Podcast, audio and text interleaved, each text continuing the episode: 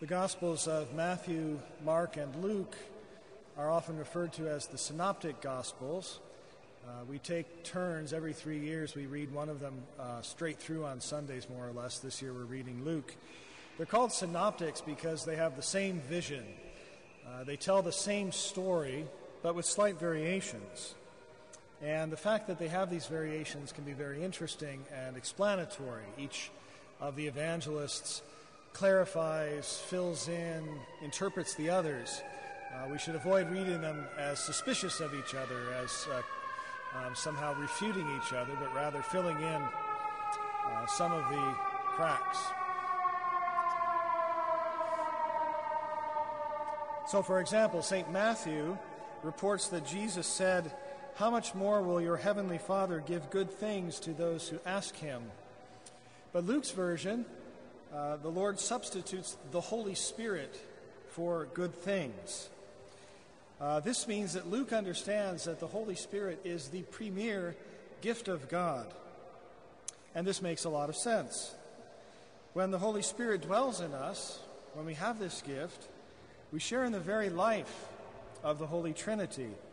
This is the life that the Father and Son share with each other, and it is offered to us as well. We become sons and daughters of God. We become intimates with the Almighty Creator, on speaking terms with Him, as it were.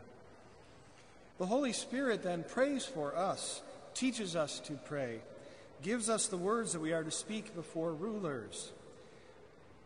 And He secures us in virtue and illuminates our minds so that we can see the world from a spiritual point of view and from this point of view, if we can see things in the Holy Spirit, the world becomes a constant source of praise and thanksgiving, peace and joy, because it all points back to God the Father and His promise of life.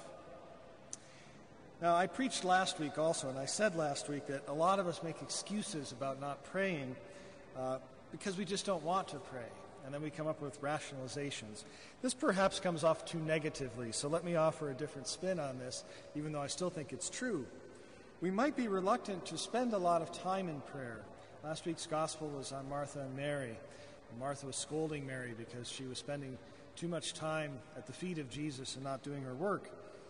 We might be reluctant to be Mary in this case because uh, we don't know what rewards prayer will bring if we actually pray. So let's talk about the rewards. What does the scripture tell us?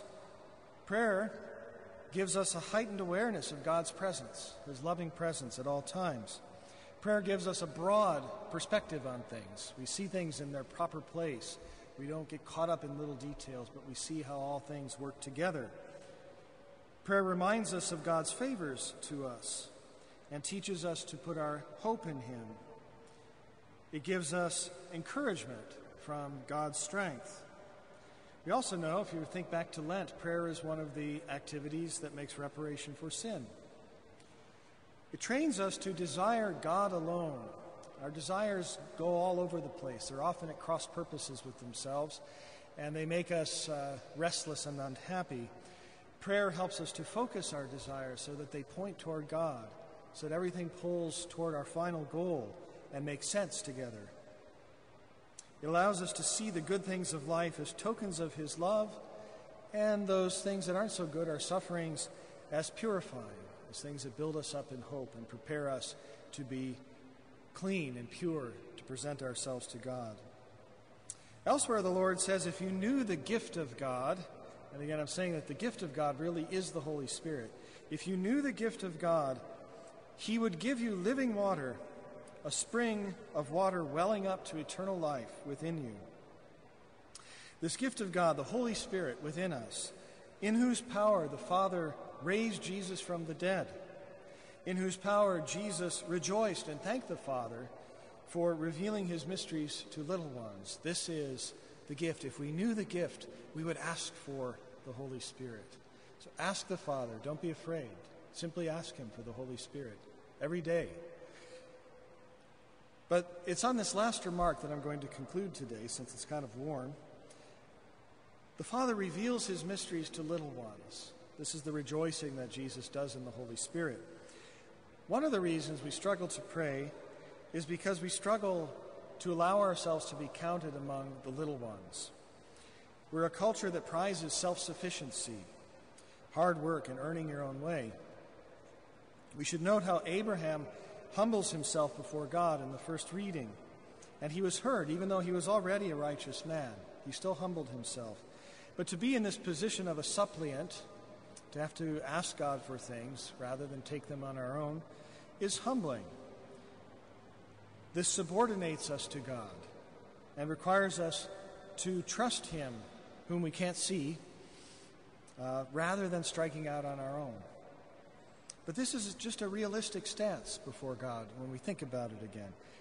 None of us here created ourselves, and we don't really have control over our lives in the end. And much less do we have control over the world. So why not ask God to take control of our lives? How much better to receive His help than anyone else's? And what better gift to ask from Him than the Holy Spirit?